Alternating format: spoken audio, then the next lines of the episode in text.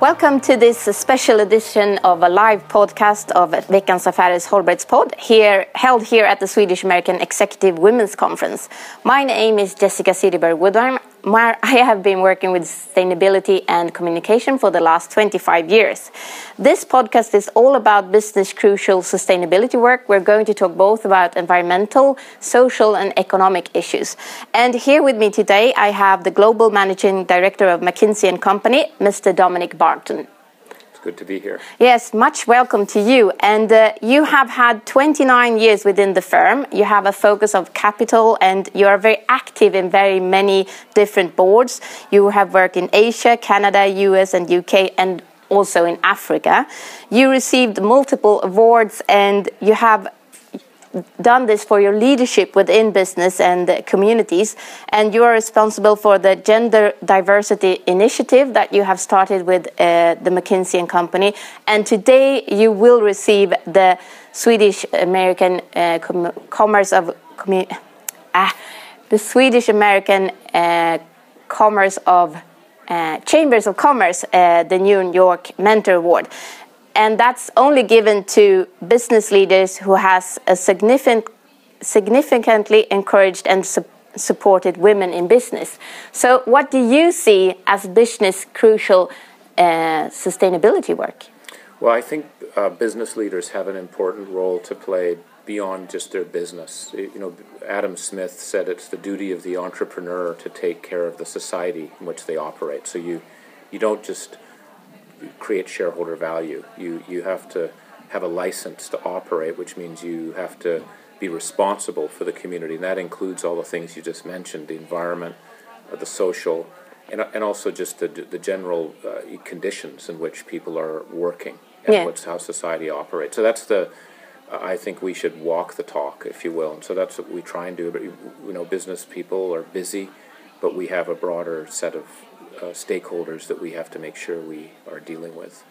But what have been your focus within these years? Because you have done so many different things in so many parts of the world. What what has been the focus to, to really gain sustainability for, for McKinsey and Company? Well, it, it's a pretty broad firm, right? We have about 20,000 people, so there's a bunch of people doing things in all areas. We, we have a very uh, significant climate change practice. Jeremy Oppenheim's been a leader, so we developed the carbon cost curve. Uh, we're doing a lot of work in renew- renewables. Um, we do a lot of work on women, as I've mentioned. This is it's, it's not me only. There's many people working on this, just the, the to increase the role that women play in business, but also more broadly in society.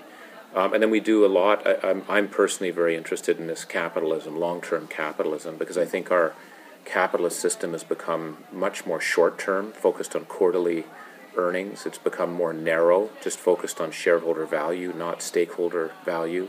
And it's become less owner operated. So that's a, a particular area of interest too. I've been pushing in the last few years. So, how do we, and that includes all the dimensions we talk about for capitalism to work, it's got to be inclusive.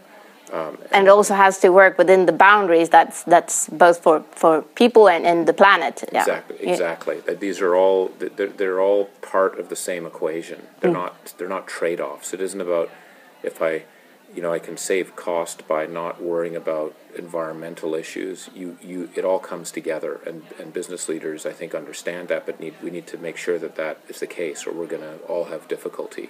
Hmm. Well, you worked a lot and you meet a lot of different companies and people all over the world. I'm very interested to hear what kind of trend within sustainability do you see right now? Well, I, would say there's maybe two aspects to it. One is we've got some very big challenges coming. And if I just take the, let's take the energy and environmental, the climate change side of it. We every year we're going to have 65 million people moving into cities, mm. and that could cause that can that can be disastrous in the sense of the environmental impact because that's the transportation, the housing, the energy, all of the, the consumption that goes with that. We have to manage that very carefully. But that's a big for you can't do anything about you can't stop it. There's going to be 65 million people a year going into these cities. That's a big problem. Mm-hmm. The second is is what, where we get to uh, another shift that's going on is 2.2 billion people are going to enter the middle class in the next 15 years that means they're going to want to consume like other middle class in the rest of the world. They're going to want to eat, they're going to want to buy cell phones, they're going to have refrigerators, they will need transportation.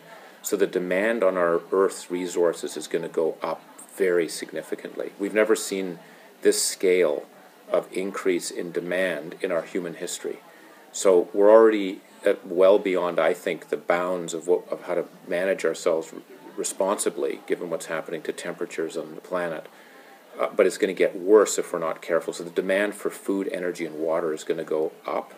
Our prediction is by 2030, if we don't use water efficiently, use mm-hmm. the technology, be much more careful about how we do irrigation. Just as one example, irrigation, we will have a, a 40% excess demand for water than supply by 2030. So these are it's very close by. It's very close. It's not way out there. It's, it's happening now. And this isn't just about climate change. It's about resource scarcity. So that's a, these are that's, that's the first part. See, these forces are making it harder to. We're going to have to deal with it and deal with it quickly. Mm-hmm. The good news is that we've. I actually, literally in the last year, 2014, we actually saw we're seeing GDP growth without increased emissions, mm-hmm. if you will, and so you know, for example, specifically in 2014, emissions from the energy sector did not grow. That's no. quite remarkable, even though the global GDP grew at 3%. Yeah. So that's exciting to me that there is actually. You have broken the, the, the, trend. Broken, broken the trend. Mm-hmm. And I'm also excited by seeing what President Xi in China, President Obama in the U.S., what Modi is saying in, the, in some of our most populous, you know, demand-using places on the planet, real commitment to want to shift it. Mm. Um, so I'm I'm feeling like we've hit a.